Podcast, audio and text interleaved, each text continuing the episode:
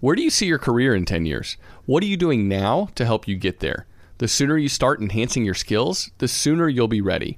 That's why AARP has reskilling courses in a variety of categories like marketing and management to help your income live as long as you do. That's right. AARP has a bevy of free skill building courses for you to choose from because the steps that you choose to take today will help you to love what you do in the future. And that's why the younger you are, the more you need AARP. Learn more at aarp.org/skills. In recent weeks, we've really focused on some ways that listeners can boost their income.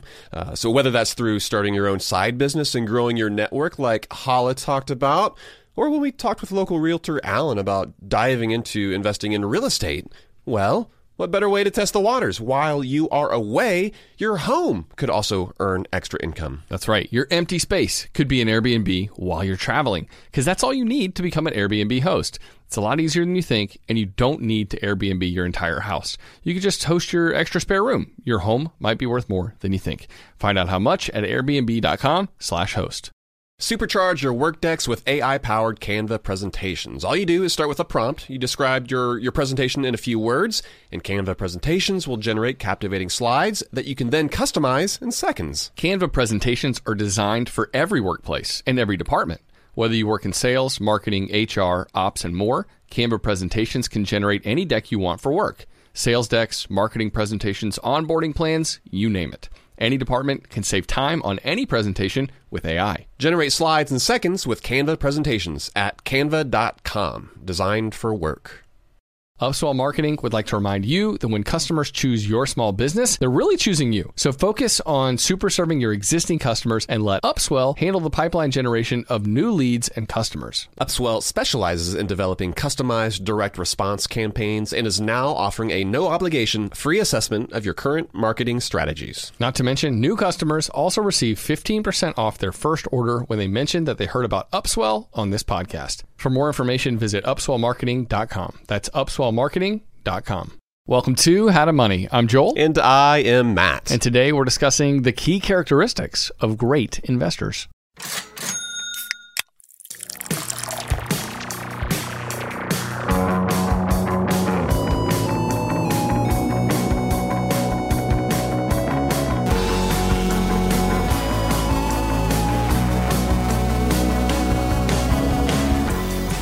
Yeah, boy. This. should we start an episode with me saying "Yeah, boy"? Yes, we should. It's okay to do that occasionally. If we did that every single episode, I think folks would not like it. They drop off quickly. But uh, to me, it's more of a Scrubs throwback. For anybody who's never Oh. seen, didn't uh, JD or Turk, one of them? I feel like one of them used to always say, "Yeah, boy." Don't those guys have a podcast too? Uh, with iHeart actually, or they used to, where they would they're going back, kind of Yeah. reliving I the, uh, the glory days. I didn't either, even though I loved Scrubs, that sitcom. It, It was, a solid show. fantastic. I definitely enjoyed watching that one in college. But that is not what we're talking about today. Uh, we are dedicating an entire episode to investing. You know, like every episode, we touch on investing a little bit, uh, but we felt it was necessary that it was time to do a deep dive into the realm of investing and specifically kind of some of the, the things that go on internally uh, that make the best investors out there. That's and these what are we're things. talking about. Some of these things might maybe come more naturally to people than others based on your personality type or your your true. inclination. But I think all the things we're going to mention here, you can also develop. Like you can become better at. Sure. And so as we kind of point these things out, you might be like, I'm not naturally a patient person, but it's something we can we can all work on. You're giving away the goods That's already. one. All right, that's all though. No more until we'll get we'll get there. Sure, but first we we need to continue the. Uh, so you, you've talked about your Pixel, Yeah. uh, your your new phone. It's, it's sort of like a saga here. This this epic journey of your phone, and you've got a little update. Uh, well, Oh, do I? you you okay sharing this? Oh, I thought you were going to share I- it for I me. wrote it on the outline, because I'm too bashful. Because I felt we we've got to talk about this. Yeah. So I I have I finally got a case because uh, but it was too late.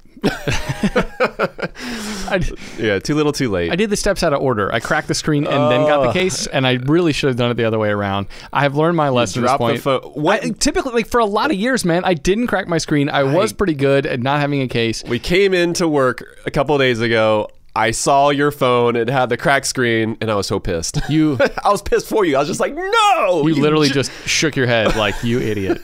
you just got that phone. I know. Uh, it's just it's been a few weeks, but um, I think it it's fair to share because like we share wins that we have, and I think it's it's good for folks to know that we're human. Uh, sometimes we make dumb mistakes, uh, and I think you would categorize this as a as a dumb mistake. Yes, and fortunately, it's only in a small corner, and it doesn't really affect Until much. you, until you drop it again in that one Yeah. crack. but that's why I got the case now. Okay, Leads into other- got other the cracks. case. I'm even going to get Did one of those this- screen protectors. Okay, get that screen protector Yes. on there, and it'll- it should act as like uh, like glue. Yes. hold it all that's, together. That's the goal to There prevent it from getting worse.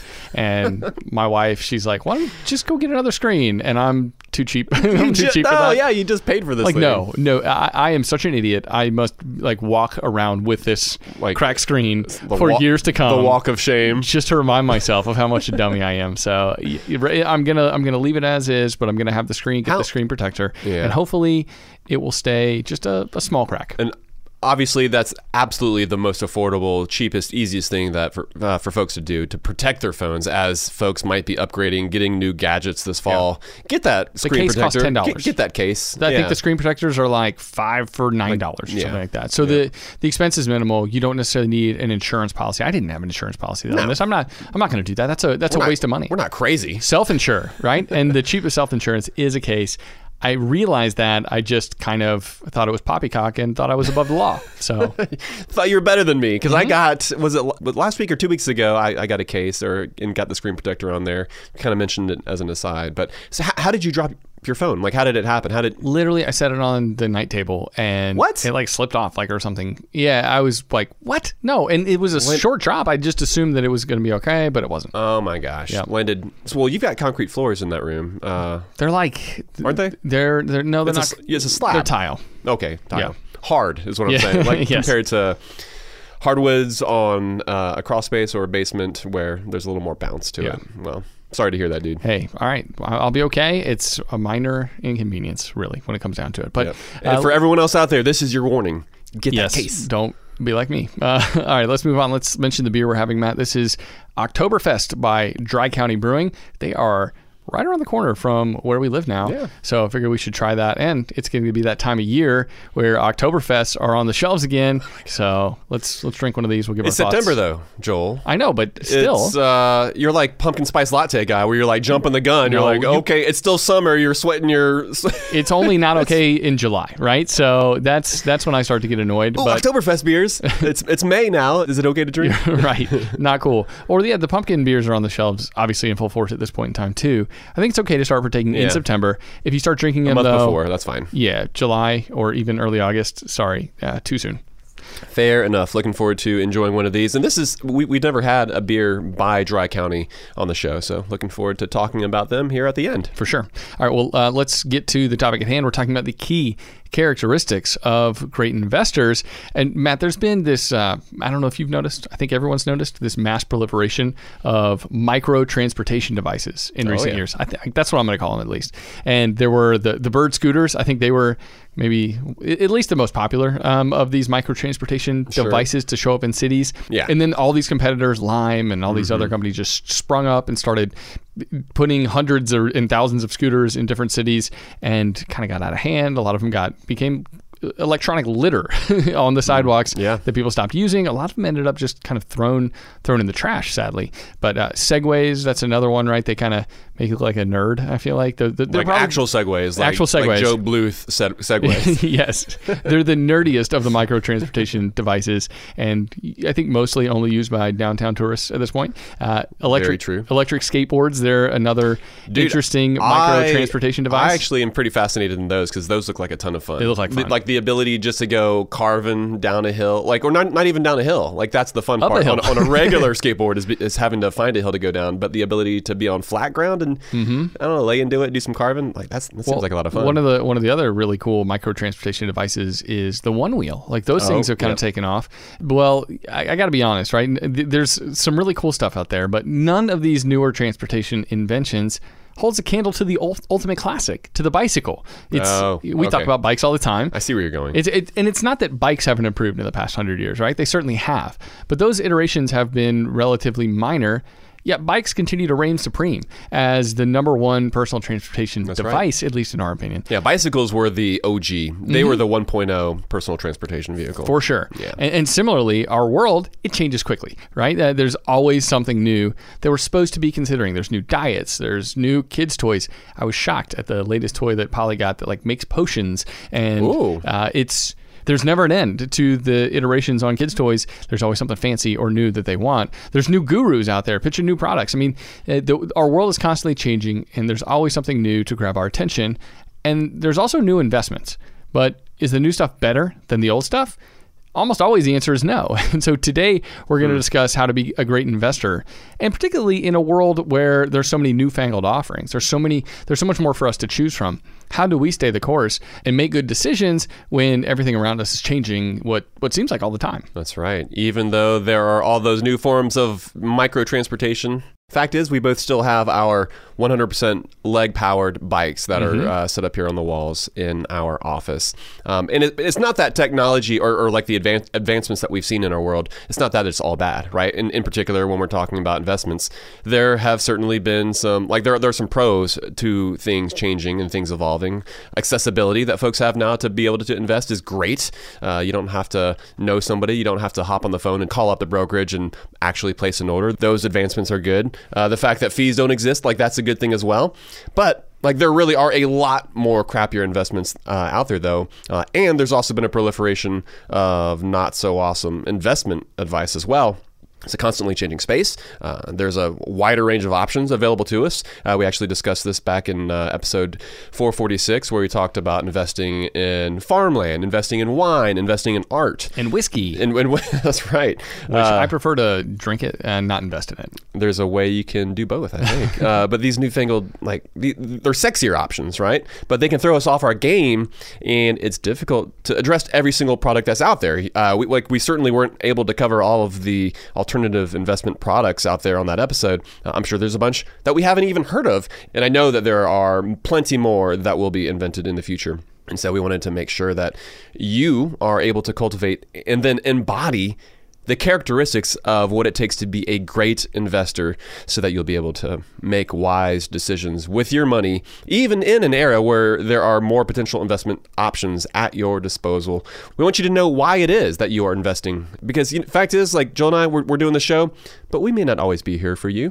Uh, there might come a day. That's why we have life insurance.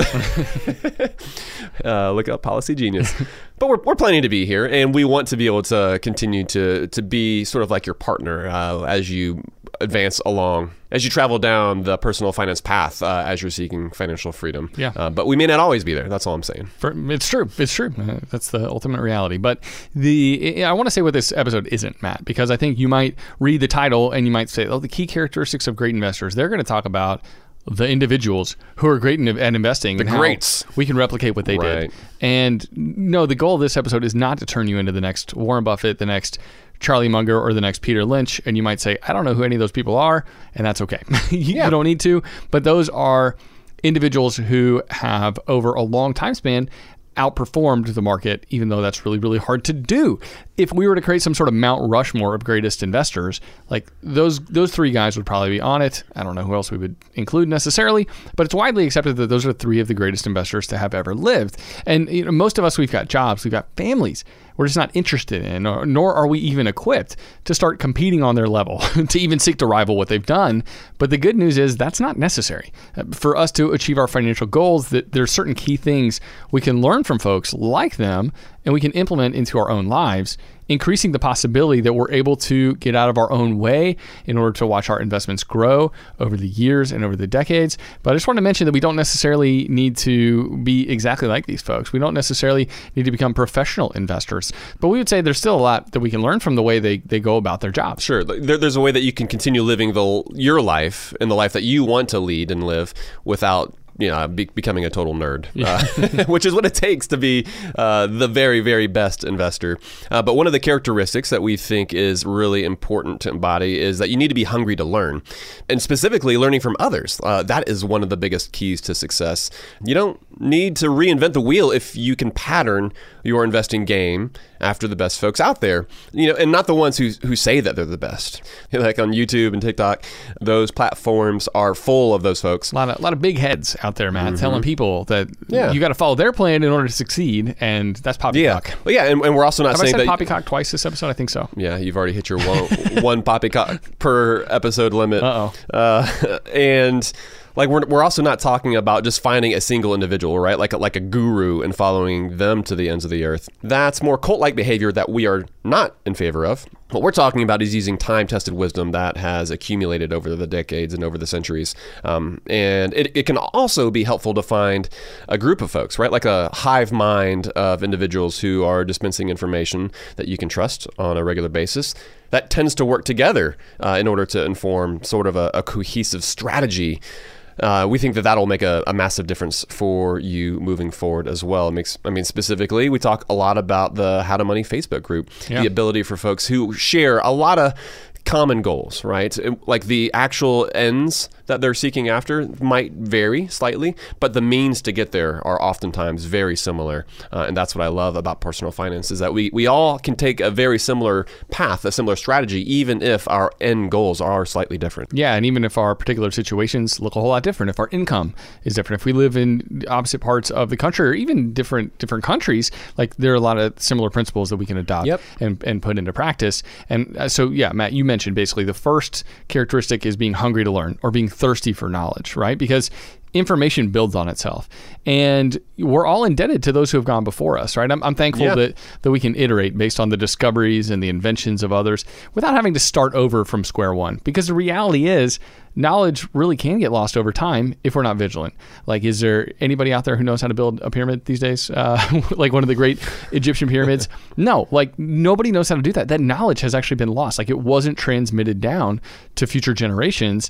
And that's a really important thing to realize. Like, we're fortunate. The level of information we have available to us as investors, like, it can be overwhelming, but we should also be pretty thankful because there is a whole lot that we can learn in less time than ever because of what's at our fingertips. Yeah. And Matt, maybe real quickly, we should discuss our biggest influences because we've actually been able to have a lot of them on the show. Sadly, Warren Buffett uh, still hasn't responded to our emails, but uh, a lot of the other folks who have come on the show, we would we would say they're worthy of you listening to regularly, uh, reading reading their books or blog posts uh, or or whatever. Mor- Morgan Housel, Clark Howard, J.L. Collins, Ben Carlson. They're they're a few of our favorite money writers and thinkers. We've had the good fortune of having each one of them on How to Money. That's right. And Warren Buffett and Jack Bogle, they are uh, from they're from an even more distant generation. So those guys have been around for decades and decades, and, and we haven't had them on the show. And sadly, Jack Bogle is no longer with us.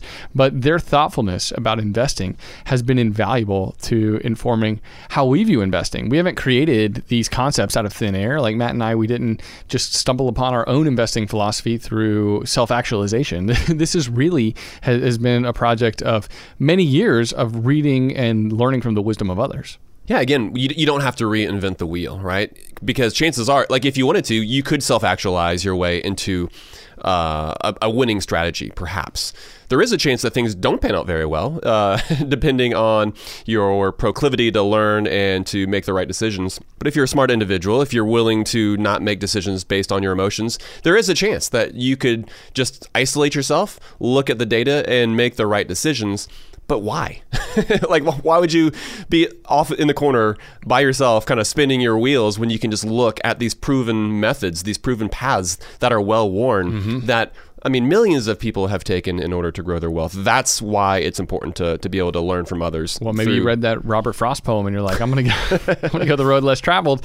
And in some cases, that is the way to go in life. But when it comes to patterning your investing decisions, like you don't necessarily want to go the road less traveled. Exactly. That's gonna be uh, boring is better. It's gonna be the route for misery.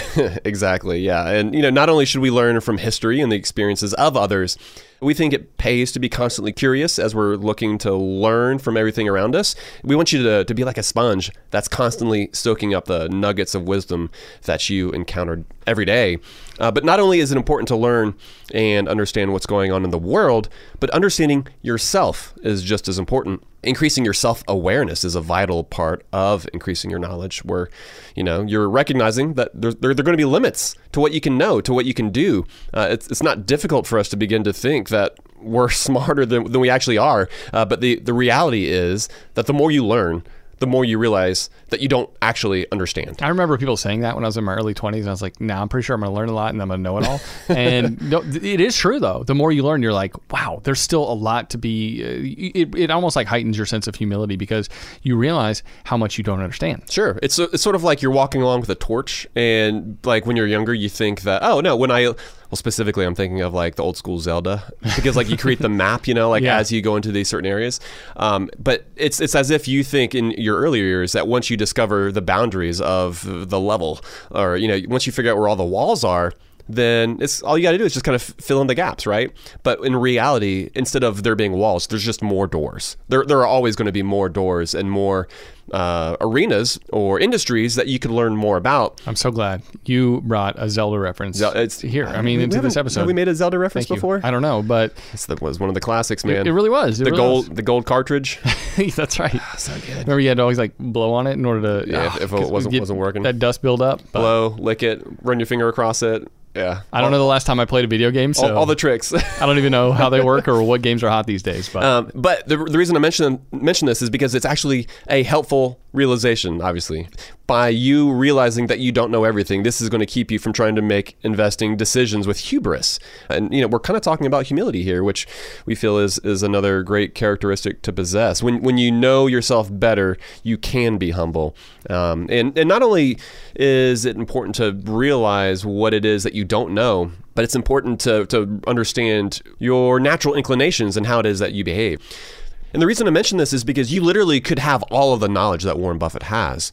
But if you are not able to actively implement that knowledge into how it is that you invest, well, you're not going to be a good investor. If you haven't developed the other characteristics aside from knowledge, yes, you're yep. still you can know everything there is to know, but to if, make massive mistakes. Exactly. If you yeah. cannot implement it well, then that doesn't automatically make you a good investor. so let's get to those other characteristics, Matt. Let's we'll get to uh, a laundry list of the important, the key characteristics that you need to develop if you want to be a good investor, and we'll talk about those right after this.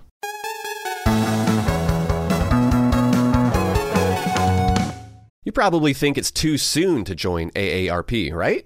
Well, let's take a minute to talk about it. Where do you see yourself in 15 years?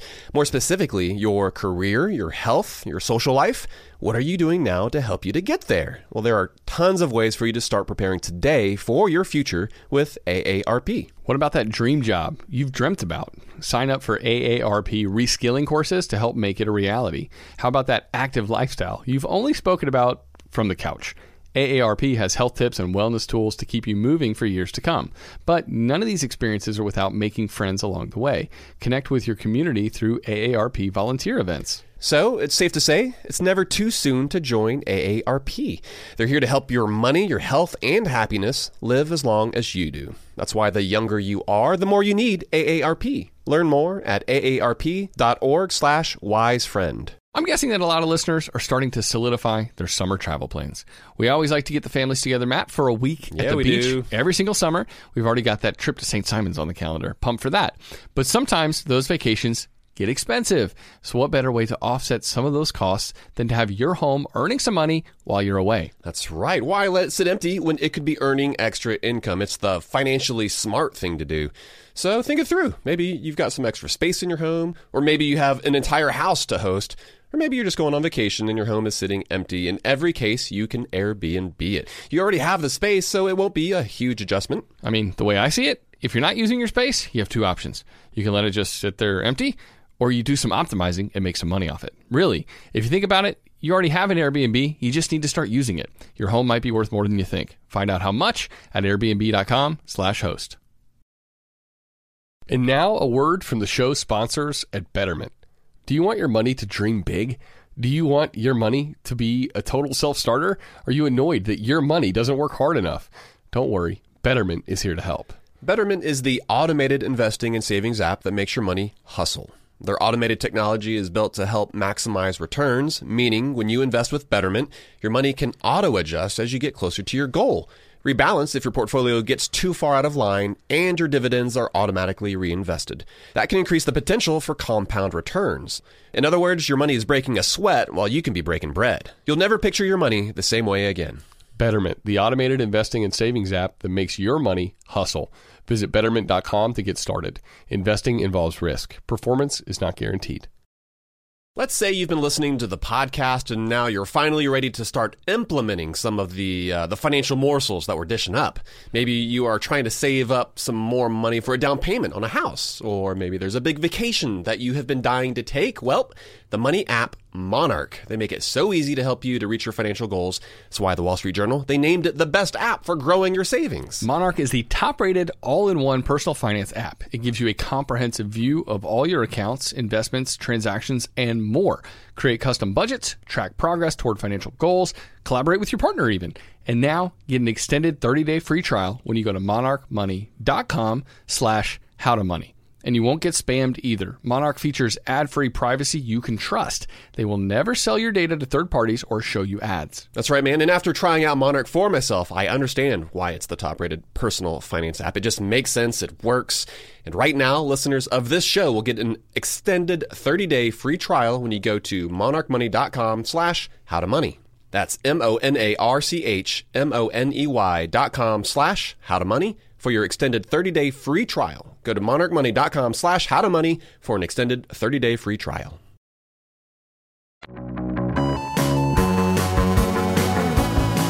All right, we're back from the break talking about some of these key characteristics, uh, what it takes to be a great investor. These are not poppycock. These are, sorry.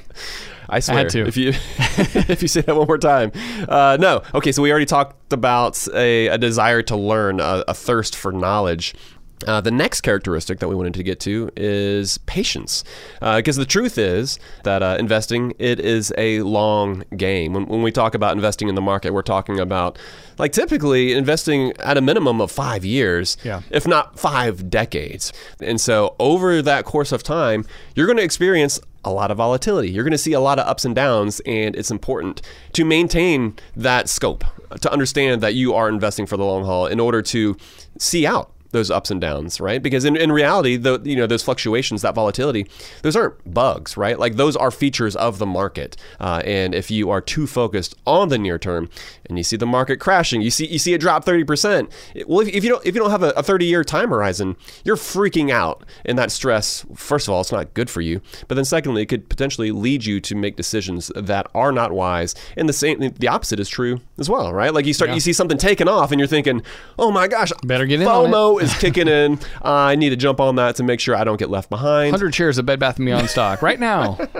Exactly. Yeah. And were you to do that, you'd be out a lot of money right Yeah. now. And so being patient, having a, a proper view of your, your time frame is super important. Well, it makes me think, Matt. There was a, a tweet I saw recently from Alex Lieberman, who started Morning Brew, which I think mm-hmm. is just a, a killer email newsletter. I mean, it's not quite as good as the How to Money newsletter, but you know they- they're doing they're doing all right. They're trying. Yeah. Well, and I have a lot of respect for Alex. I think he's great. But but he asked this question of his followers: Hey, if you wanted to turn hundred thousand dollars into a million dollars within twelve months, what investments would you make?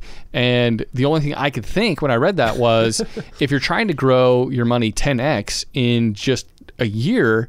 Chances are you're putting it at too much risk, and there's a really big chance you're going to lose it, or mm-hmm. at least lose a big portion of it, because you have to make riskier bets if you're not patient enough to see that 100k grow a lot more slowly right the the greedier you get the less patience that you have the more likely you are to invest in a way that doesn't align with your long-term goals and that puts your capital at a whole lot more risk Yeah, fact is that's that's kind of an invalid question. Yeah. like like to Not a great question. Yeah, like how could you ask uh, what's the best investment in order to turn 100k into 1 million? It's like well, and, and in reality, that's not truly investing. It feels a bit more like like gambling. To Mm-hmm. or how do you do that over 20 years like that's a different question right Yeah. like we could talk about that Sure. but how to do it in that, one year That is investing. Yeah. Versus something, uh, yeah, a shorter time frame like that feels a lot more like speculation. Because literally, if you're doing that, I, I would take the 100k to Vegas. Like that's the only legitimate answer I- that I know of. probably be the most fun way to do it as well. Like, could you imagine going to Vegas with 100k? I've never. Have you been to Vegas No, and like never. gone to the casino, dude?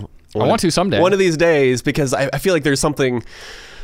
there's just something that I think I'm going to learn when I go and do that, right? Like I feel like there are going to be certain life lessons, not because I'm trying to strike it rich, but just like we're talking about earlier, the process of learning. There's something, you know, from exposing myself there, going there with a certain amount of money and literally betting it, uh, knowing that there's a good chance I could lose it all. I want to experience I mean, that. I've gambled. I've gone to Tunica before, but just not yeah, Vegas. I bought a lottery ticket, but I mean, I, bought, I did the Mega Millions or whatever a few weeks ago. You kept it. You kept it small though, right? You bought, bought one ticket. Or- Yeah, technically, that's not totally true because in Georgia they require you to put ten bucks in if you do it via the app, and I had downloaded the app, and so I did ten dollars. Ah. Okay. which I was kind of pissed about because because I I only wanted to drop two. in, in reality, I did more. I did some upgrades or something. It's a total sham. But even still, I do want to go to Vegas one of these days. Uh, but what we're talking about here is the opposite of going to Vegas, which is being patient uh, with your investments uh, and like like delayed gratification. You know, like that might come easier for certain folks.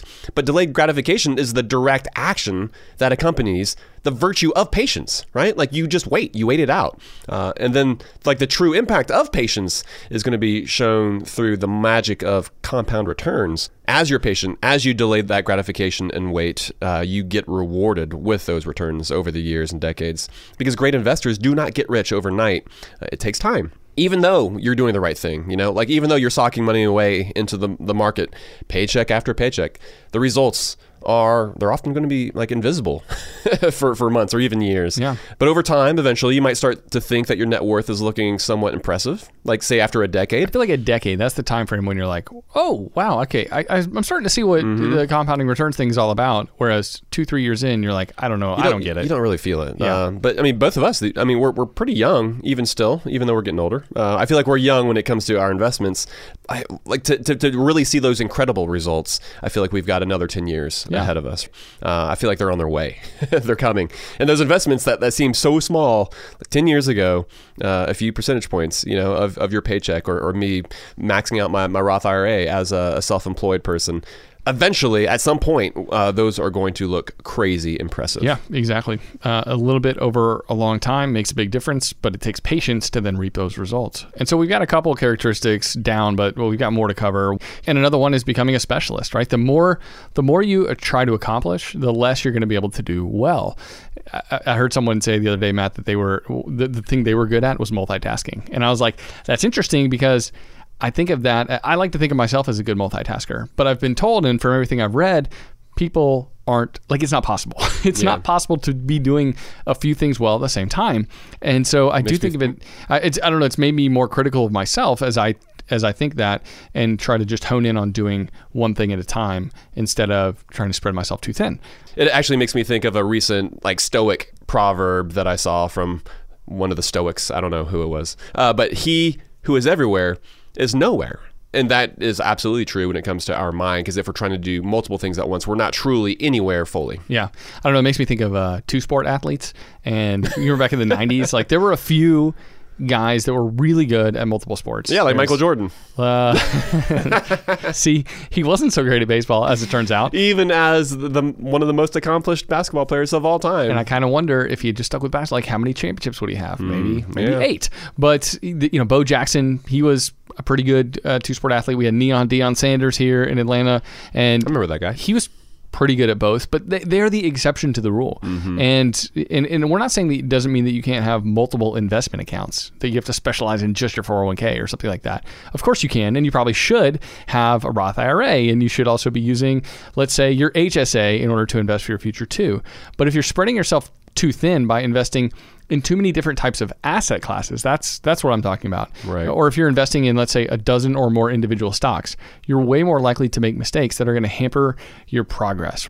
And again, we're not trying to be like Warren Buffett. If we had all the time in the world to research these companies, to dig into their financials, we might be able to be uh, investors on par with Warren Buffett. But most of us don't have that time, so we have to specialize, and we have to. We can't spread ourselves too thin, or we're not going to be good at any of the things that we're attempting to do. That's right. Yeah, we're talking about being focused here, uh, and like generally speaking, uh, for a lot of these different characteristics, we're talk- we're talking about the stock market. But this is especially true when it comes to real estate as well, because we know we talk about going hyper local and finding the particular path, the specific path that makes the most sense to you.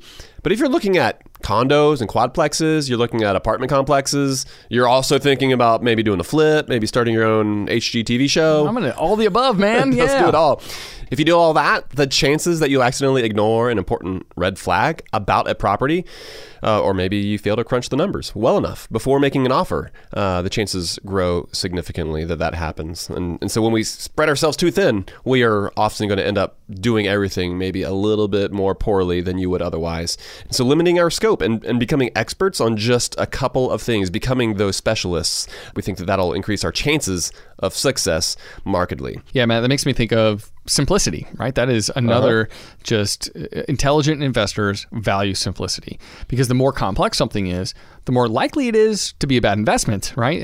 I'm looking at you, 82 kinds of annuities or awkward mixtures of life insurance and investments. If you can't if you yep. can't explain the investment that you're partaking in to a 7 or 8 year old, chances are you probably don't quite understand it fully yourself and you've let someone else convince you of something based on faulty assumptions and bad numbers and just in excess of exuberance. And so it's kind of like how the best writers they actually avoid the most flowery, cutesy language.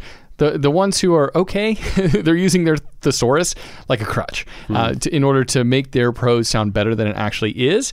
The absolute best writers, they don't need to do that. And and similarly, the best investors, they don't need to get too cute with their money investing in things that are more complicated. Those are, those are usually more hassle than they're worth and they're going to they're going to uh, push you into a worse place when it comes to your overall investment choices. That's right. Yeah, so we're talking about keeping it simple, we're talking about having a high degree of focus. Uh, we, you mentioned being a specialist, being patient, being thirsty for knowledge. Another characteristic is to be blissfully ignorant. Well, that sounds uh, like the opposite of thirsty for knowledge, Matt. So please do tell. we do not want investors to pay attention to the results. And this, again, kind of goes counter to maybe what we've been saying so far, because you might be thinking, well, I'm investing to grow my money. You I, idiots. I, I, need to be focused on the results. They're kind of important. Uh, and you're not wrong. But the more you're checking in on the growth that you're experiencing, the more likely you are to tinker in order to just juice those returns and see if you can kind of outsmart the market. But those changes are often implemented as an emotional reaction, not because our actual goals have changed, and not because the way that we were investing no longer makes sense to us. Uh, we're making a knee jerk emotional reaction to buy or sell or to invest in something else. Uh, and so ignorance is bliss in so many areas of life, investing included it's a it's a good idea to check in maybe just once or twice a year if you want to update your net worth uh, and to have a general idea of where you are at but other than that, we would just recommend that you, for the most part, just try to ignore it. Yeah, if the market loses loses like three percent in one day, you don't want to log into your accounts and see the red and then do something about it. yep. that's actually what I love about when we talk about the robo advisors, Matt. Betterment is the best of the robo advisors, largely because they implement so many great behavioral tools to help people stay the course. Um, they're, they're kind of like, wait, are you sure you want to do that? They're holding people's hands to help them make smart decisions, to help them be better investors, which I think is cool. And and what we're talking about here is being indistractable, centering our attention on what matters to us and ignoring the headlines and the noise yes. that yep. are kind of floating all around us. There's like an endless stream of predictions about what the market's going to do today or tomorrow, about recessions. Are we in one? Are we headed for one? We're talking about macro trends.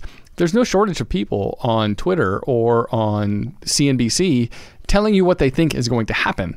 But here's the thing that is noise, and it shouldn't impact our day to day decisions in the least.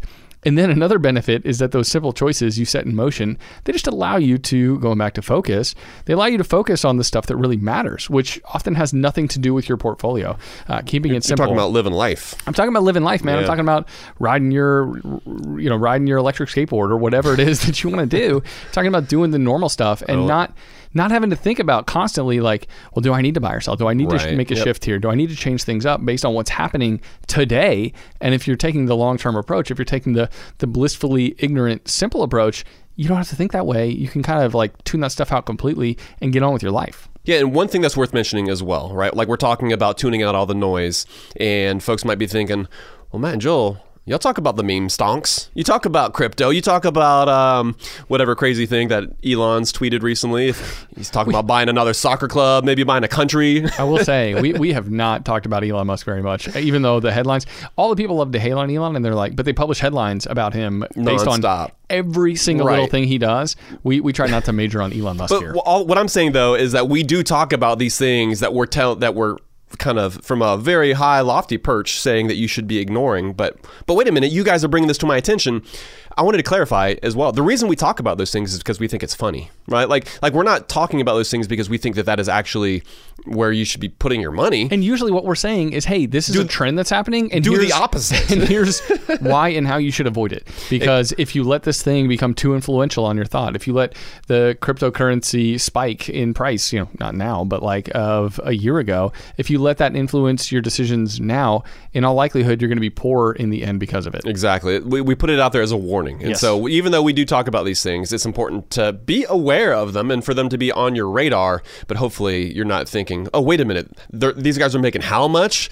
And you ignore the part where we say, uh, you should not be doing that. uh, we hope that that's not the case for Cool. you. Cool. Those are the headlines, but what you're not seeing is all the people on the other side of that trade who lost a lot of money. Exactly. And, you know, it's, it's worth pointing out, too, a lot of what we're talking about here in this section is about removing things from your life, right? Like we're talking about cutting out the noise, like we're talking about curating and culling and cutting. Uh, and yeah, like in the first section, we talked for a little bit about inputting new and proper things into your mind like the proper knowledge and who you should be learning from. And but there is a lot of information out there just like we said at the very beginning uh, and so much more work i think is required of us to put the blinders on uh, because we are like there is no shortage of information of that investing advice. And i think it's really interesting that we may not have been used to limiting the inputs of our lives but i do think that that's something we need to implement more of in our life. It's more important now than ever because there's never been so many people vying for our attention. There's so much stuff out there. There's so much media. There's so many podcasts. There's so many books. It's never been so readily accessible, so right at our fingertips. Yeah. To have a hundred people screaming at us, telling us what to do, and so we have to find the right people who preferably aren't screaming, trying to help us figure out what the best course of action is for us, and Yeah. not not just trying to sell us on what's best for them or what's most beneficial in the here and now, right in the very Yep. moment. Yep. The investing guys that are screaming, uh, you just want to completely stay away from, from that guy. Yeah, if they're red in the face, uh, veins bulging in the neck, you're like, ew, sorry, man. I think I'm going to avoid you. We try to stay calm when we're talking about Yeah, all this stuff, right? Uh, in another uh, another characteristic, Matt, that we would say that great investors possess is that they consider trade-offs well. Mm-hmm. They think through risk and reward. There's obviously there's no free lunch in life. Uh, for example, let's say you say yes to one of those free steak dinners. Typically, you're going to be sold a really crappy financial product like an annuity, and so that free lunch could actually end up costing you a lot of money Yeah. great investors, as it turns out, they're able to figure out what the trade-offs are between different cla- asset classes and different fund types. For for instance, like sticking all your money in meta stock right now, like Facebook, right? It- because you assume that virtual beers with with your friends are the future. Uh, Nothing sounds further from the truth. Yeah. Nothing sounds like that's like the opposite of what I want to do. I, I would rather fa- Virtual beers, like what does that FaceTime a friend who lives somewhere else than meet him in the metaverse for a beer. But the reality is, meta stock it could double over the next six months as the metaverse is starting to see maybe some signs of life. I don't know, but the reality is that the downside is steep too. If everyone realizes that. In-person beers are superior in every way, which they might already know that. Well, uh, then it could tank that stock, and maybe your bet that had a lot of upside, well, it's also got a lot of potential downside. So knowing your personal risk tolerance is important. It also helps you avoid speculation and gambling behavior, because one of the most surefire ways to help you experience less risk while getting most of the upside is just by investing in low cost index funds. But knowing those trade offs, knowing your personal risk and reward is going to help you make decisions that allow you to invest in such a way that you don't feel compelled to make changes based on current events. That's right. Yeah. So those are some of the characteristics. And it turns out, Joel, there's actually a subset of the population of investors out there who are already doing this. Who are these people? Who have already implemented a lot of these these characteristics into their lives. Uh, and so we'll get to that as well as how it is that you should go about starting to invest your money. We'll get to all that right after this break.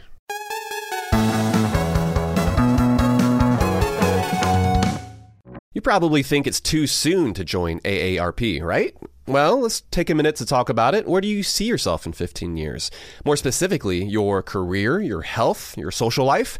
What are you doing now to help you to get there? Well, there are tons of ways for you to start preparing today for your future with AARP. What about that dream job you've dreamt about? Sign up for AARP reskilling courses to help make it a reality.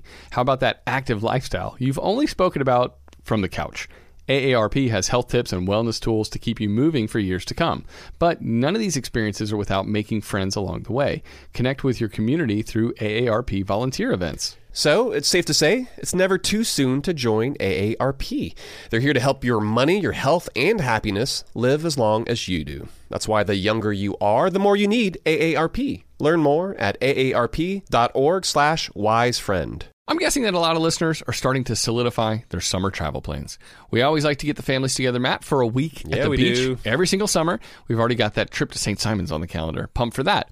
But sometimes those vacations get expensive. So what better way to offset some of those costs than to have your home earning some money while you're away? That's right. Why let it sit empty when it could be earning extra income? It's the financially smart thing to do.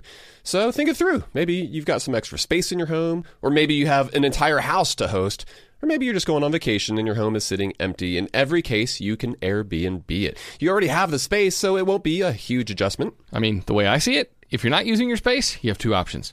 You can let it just sit there empty, or you do some optimizing and make some money off it. Really, if you think about it, you already have an Airbnb, you just need to start using it. Your home might be worth more than you think. Find out how much at airbnb.com/host. Let's say you've been listening to the podcast and now you're finally ready to start implementing some of the uh, the financial morsels that we're dishing up. Maybe you are trying to save up some more money for a down payment on a house, or maybe there's a big vacation that you have been dying to take. Well, the money app Monarch. They make it so easy to help you to reach your financial goals. That's why the Wall Street Journal, they named it the best app for growing your savings. Monarch is the top rated all in one personal finance app. It gives you a comprehensive view of all your accounts, investments, transactions, and more. Create custom budgets, track progress toward financial goals, collaborate with your partner even. And now get an extended 30 day free trial when you go to monarchmoney.com slash how to money. And you won't get spammed either. Monarch features ad free privacy you can trust. They will never sell your data to third parties or show you ads. That's right, man. And after trying out Monarch for myself, I understand why it's the top rated personal finance app. It just makes sense. It works. And right now, listeners of this show will get an extended 30 day free trial when you go to monarchmoney.com slash how to money. That's M O N A R C H M O N E Y dot com slash how to money for your extended 30 day free trial. Go to monarchmoney.com slash how to money for an extended 30 day free trial. Spring cleaning is kind of a, an annual rite of passage. We've all got to do it, minimize the junk that we have in our house. Emily and I, we just cleaned our closets out. It took hours, but it was so worth it. Now we've only got stuff in there that we love, and it's easier to find everything too. And so, you know, while cleaning your closets is helpful, well, there's something else you can do for your family this spring. Shopping for life insurance with Policygenius, for example, is a really important part of your financial planning for the year. That's right. Yeah, and here is the thing that's important to remember because you might be thinking you don't need to check out Policygenius because you've got a policy through work.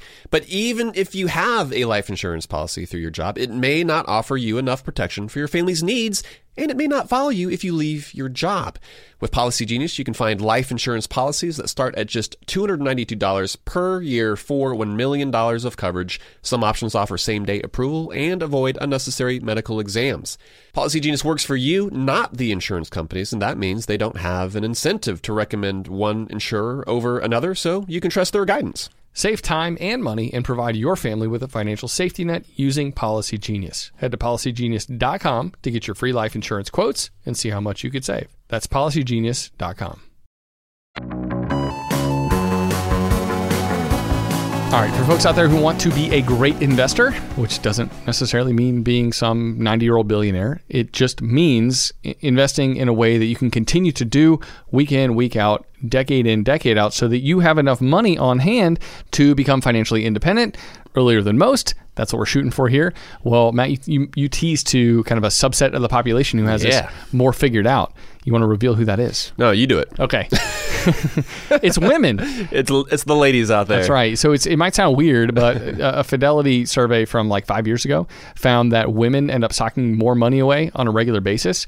I think it was nine percent of their paycheck uh, versus eight point six percent for men. And so yeah, women are are typically investing more of their money than men do. And if you if you want to talk about something that's very much in your control, it's your savings rate Oh, yeah. and how much of the money that you save that you're able to sock away into those tax advantaged accounts. We would love to see you increase your 401k or your TSP contribution or your 403b contribution like clockwork every time you get a raise. But you might not even want to wait until then, right? Maybe you can increase by a percentage point or two now. The reality is that you're barely going to feel it in your paycheck, but future you is going to be thankful Yep. that you did more right now. So if you want to be a successful investor, you heard it here first. You might want to think a little bit more like a woman. That's right. And not only do ladies invest more of their income, but they also tend to see higher returns. Again, this is according to that Fidelity study based on the average of mm, uh, men and women that they studied. Uh, and one of the reasons for this is because women tend to mess around with their investments less often. Men, turns out, are 35% more likely to make regular investment trades and fiddle with their accounts than their female counterparts. Uh, and so what that means is that, is that the average woman is taking more of a long-term view, which actually leads to more success and, and larger balances at the end of the day. And so, yeah, you know, focusing on, on these two characteristics, investing more every paycheck, and then touching your investments less, that will massively improve your ability to build wealth. Uh, and what's also great here is that neither one of these two behaviors is overly complicated or complex or requires like a ton of discipline. Just Not rocket literally science. do less. Yeah. Uh, that's what we're trying to get you to do. Well, here. do more on one hand, put more money away, and then do less by not doing anything once you put that money into the index fund of your choice. That's right. It, it's it really is as simple as that, and we like to make it more complex and make people think that they need to jump through a bunch of hoops in order to be a good investor. But if it, if you boil it down to just a couple of things, that's really key. And and so l- let's talk about how to do this, Matt, because you're also going to learn by doing. You're not going to be perfect. There, there's just there is no perfect when it comes to investing, and you you don't necessarily need to hire someone in order to be a good investor. I think we have to put that out there too. It can help to have a coach in your corner. We think that more folks need a money coach than they need a financial advisor. Somebody like Erica Taylor, who we had on the show, she can help you think through budgeting and cutting expenses and increasing your savings and and even getting started investing. Whereas financial advisors, they they can make sense for some folks, but we would say cultivating the traits we're talking about here uh, can help you become the kind of person who can effectively DIY their own investments. No incredibly expensive person uh, necessary in your corner. And if you feel like you do need somebody's help, typically most folks actually need the help of a money coach more than they need the help of a financial advisor. That's right. Coaches focus more on behavior as opposed to financial advisors who are looking more at the nuts and bolts. And oftentimes, we already know the nuts and bolts. We just need maybe a little kick in the butt when it comes to actually doing the dang thing. Well, and sometimes financial advisors are, are focused more on the big picture, and it turns out there's a lot of like small changes that you can eat more easily make in your life that are going to make a bigger difference. That's right. It's that behavior and psychology Yeah. part of it that, that they tend to focus on. Uh, and so let's kind of talk through some of the, the easiest ways that you can get investing, uh, specifically the different accounts that you can be investing in. And first, we want to mention the employer match because if you've got a work sponsored account with an employer match, you better be getting it. and you know this is this might be kind of like Noda kind of advice, but there are still so many folks who are not doing this.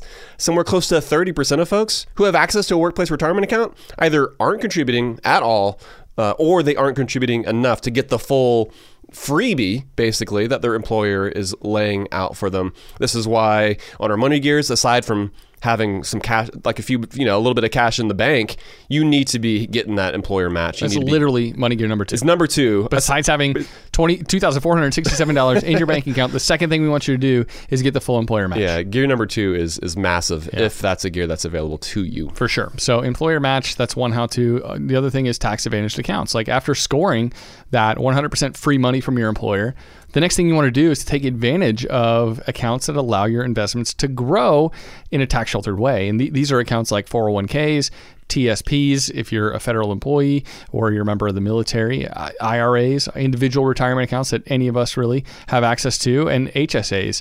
And last, but uh, but also least actually 529 accounts. Those are tax advantage, but those are our, our least favorite because saving for your kids' college should be a lower priority, a much lower priority on your you know, financial bucket list. Yeah, compared to saving for your retirement. It's, it's not that 529 accounts aren't good. Like those are excellent Yeah. accounts if you are looking to save for your kids' college. But compared to you putting aside money in your Roth, uh, if that's your only retirement account, well, that definitely needs to come first. No brainer choice there. Roth all the way, uh, every time. But if you focus on growing wealth in those other ones via simple index funds or target date funds, there's no need to go any further if you don't want to, right? We we actually sent out a newsletter a few weeks ago, Matt, talking about how you can become a millionaire really easily uh, by just maxing out one of these accounts. That's right. For a few decades. And with something like a Roth IRA, the annual contribution limit, it's only $6,000, but you can still become a millionaire investing only in a Roth IRA, which I think is saying something. It means a lot. It says these tax advantaged accounts are really important. you should prioritize those, sock as much money uh, you can away in those accounts, they're really the best wealth building tool that's available to us. That's right. Yeah. And so some of those accounts, like the IRA, you can set up on your own without an, employer. Um, but definitely uh, take advantage of those employer sponsored accounts but the thing is, if you work for yourself, that's that's that's not a big deal because there are awesome accounts available for you that allow you to sock away even more money than your traditionally employed friends, uh, if you're so inclined. The SEP IRA and the solo 401k are are the two worth looking into. And if you have a high deductible health plan, you can open up your your own HSA, your own health savings account as well. Uh, it just takes a little more intentionality because income, you know, it tends to be maybe a little more irregular if you own your own business.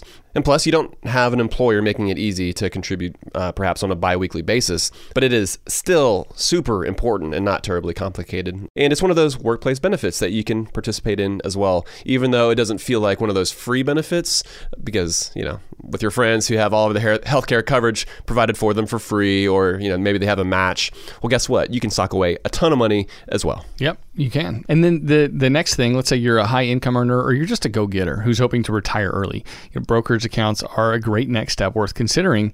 Even though they don't offer you any sort of tax advantage, they can be really helpful if you're on the path to, let's say, fire. Right? You want to you want to retire early at the age of 45, and a brokerage account can help you get there because you're going to need to pull those that, that money out. You're going to need to pull some of those funds out to live before you reach retirement age. That's right. You got to bridge that gap. That's right. Before you hit retirement age. Investing in real estate. That's another one of those things that you can consider. It's worth uh, mulling over if you're if you're uh, kind of interested in investing in real estate. We'd say becoming a mom and pop landlord has a lot of benefits for investors. It's definitely a route to consider if that's something you're interested in. But uh, yeah, beyond those basic pieces of how-to advice, you know, which route you decide to go in is largely going to be dependent on your specific goals and your specific timeline. Like investing in real estate, it's not for everyone. And some people are like, listen, the 401k set it and forget it thing, and just putting more and more money into that every year, that's easy. And I don't really have to think about it.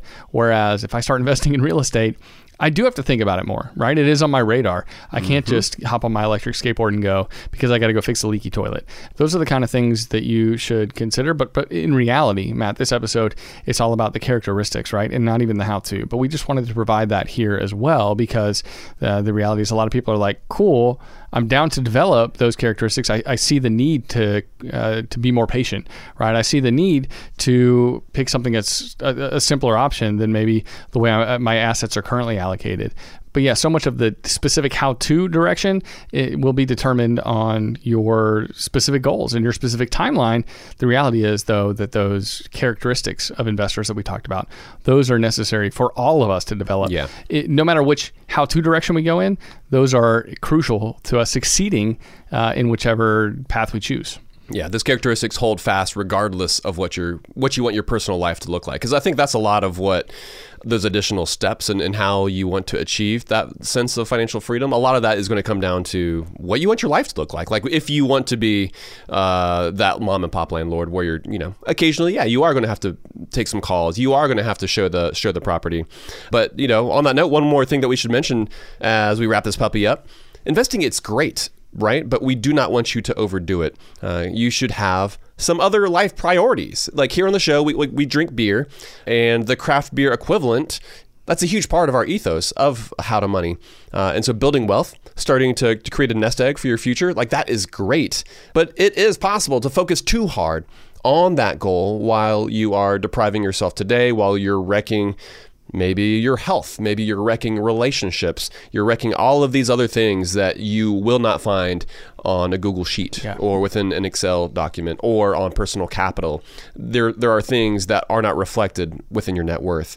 Uh, and so we want you to find ways to spend money freely on the things that matter to you while saving and while investing for your future.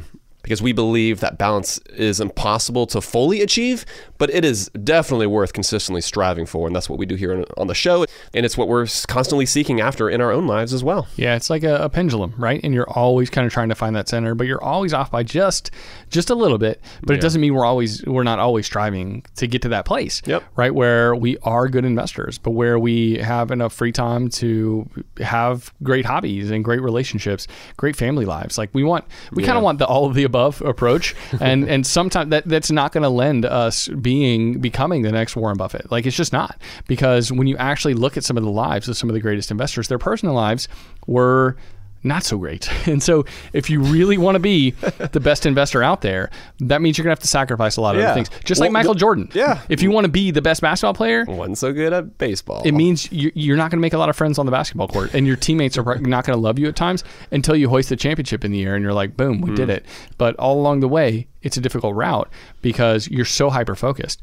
We're not talking about that. We're talking about being a great investor, not being the best investor. And I think there's a difference. There's a real meaningful difference Yep. in trying to become the best versus becoming great. A great And you can yeah. become a great investor actually pretty easily, and you can still kind of retain the things that matter to you most in life while doing that. Again, that's a well-worn path that's proven. Like Warren Buffett, he couldn't he couldn't talk to girls. like that's one of the things. Like as a teenager, uh, as he went off to school, that he was terrible at Well, because he spent all this time his reading about apart. reading about companies. His marriage fell apart too. I mean, I think I read one story about where it, one of his children was on the floor or something, and he like stepped over his child uh, to walk up to the office. His child having a tantrum, and th- there's just there are all these things you sacrifice sometimes in order to be the best at something, and we're not willing to do that. We don't want to be the best podcasters. We don't want to be the best investors. We want to be really good at what we do, but it wouldn't be worth the sacrifice in order to get to the number one slot That's right. on iTunes uh, or whatever it is. I mean, the, the negatives would just far outweigh the positives in that case. That's right. Yeah, we're just trying to be great all around dude. and, and a part of how we do that, like like we just said, is that we enjoy a beer during every episode, man. And this was Oktoberfest by Dry County Brewing in Kennesaw, Georgia. What were your thoughts on this seasonal beer? Yeah, so obviously I don't really have Oktoberfest throughout the year much of the time. Uh, they're not readily available, but so I, I don't even remember the last time I had one. I don't, I don't know if I had one last fall, but I thought it was good, man. I thought it was good. It's Tasty. It's malty. It's kind of like a Very malty. If you like brown ales, it's like a much lighter version of a brown ale, Mm-hmm. and it's it's not my go-to style, that's for sure. Um, but it is like it's kind of one of those. Okay, hey, I like regular beer, but I don't like any other fancy stuff. This is one more step into beer for for people like that. Finding an Oktoberfest this time of year on the shelves, you might be like, oh, I'm pleasantly surprised. I actually like this beer. So for the beer newbies or novices, I think an Oktoberfest. um, Totally. and, and this one, if it, you probably don't get this one where you live, unless you live around where we live in Georgia. I don't think this brewery distributes very far. I don't think so. But, But fi- look, yeah, look for an some sort of Oktoberfest, uh, or look for a Marzen because that's it's the same style. Oftentimes, though, like Marzens were served. That's like the German word for it, I guess, maybe. Yeah, yeah, like that's the actual type of beer. Oktoberfest is more of like a branding, thing, Yeah. like like a marketing thing. Like Marzen is March in German because it was a beer that they brewed because back in the day they weren't allowed to brew beer during the summer because Hmm. uh, it was too dry and the high temperatures and having the fire and boiling water could lead to buildings burning down and, and whatnot. And so they actually outlawed brewing during the summer months. And so this beer they would brew in March and it ha- had a higher alcohol content. It had higher hops and higher malts, which means, generally speaking, more flavor than like the typical lager or pilsner uh, that they were used to brewing. So that's a little Marzen Oktoberfest beer history for you. And it's called Oktoberfest because they would it would sit in like the basements or the cellars all summer, and then they would drink it in the fall. There you go. There you go. Uh, that that would be another one of those things. Like I, I have no desire to go to Mount Rushmore, but I would love to go. So- we just mount, mentioned Mount Rushmore and the investing Mount Rushmore, yeah. but I would love to go to Oktoberfest. Oktoberfest, yeah, Um, that would be a lot of fun. Maybe I had a money trip with some listeners. That'd be great. And then Oktoberfest. Yes, I'm in. I'm in. Uh, opposite directions, but let's go. yeah, we can let's do make it. them both We happen. can pull it off. All right, that's going to do it for this episode. For folks who want the show notes and links to everything we mentioned, we'll put those up on our website at howtomoney.com. That's right. If you have not subscribed to our newsletter, head to howtomoney.com forward slash newsletter. It is free. It shows up on Tuesday mornings, and it has all of the personal finance news that you're going to need for the week, along with some encouragement to get you through to Friday. Joel, that's going to be it for today, buddy. Until next time, Best friends out. best friends out.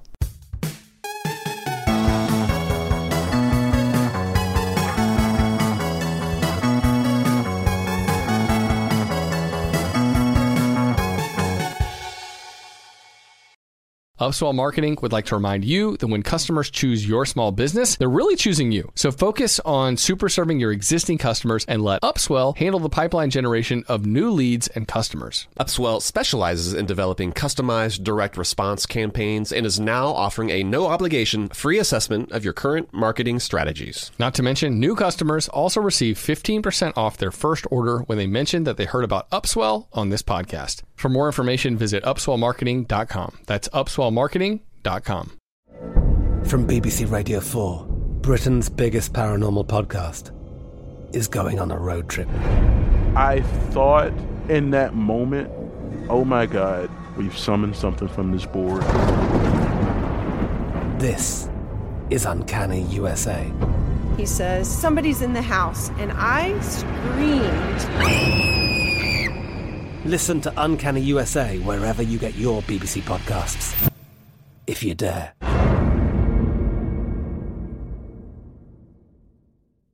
Xfinity has free premium networks for everyone this month, no matter what kind of entertainment you love. Addicted to true crime? Catch killer cases and more spine-tingling shows on A&E Crime Central. Crave adventure? Explore Asian action movies on Hi-YAH. Searching for something extreme? Check out skating, snowboarding, and more on Fuel TV Plus, the global home of action sports. And find crowd-pleasing bops on iHeartRadio's Hit Nation playlist. There's new free shows and movies to love every week. Say free this week in your Xfinity voice remote. This is Malcolm Gladwell from Revisionist History. eBay Motors is here for the ride. With some elbow grease, fresh installs, and a whole lot of love, you transformed 100,000 miles and a body full of rust into a drive that's all your own. Brake kits, LED headlights, whatever you need, eBay Motors has it. And with eBay Guaranteed Fit, it's guaranteed to fit your ride the first time, every time, or your money back. Plus, at these prices, you're burning rubber, not cash. Keep your ride or die alive at ebaymotors.com. Eligible items only, exclusions apply.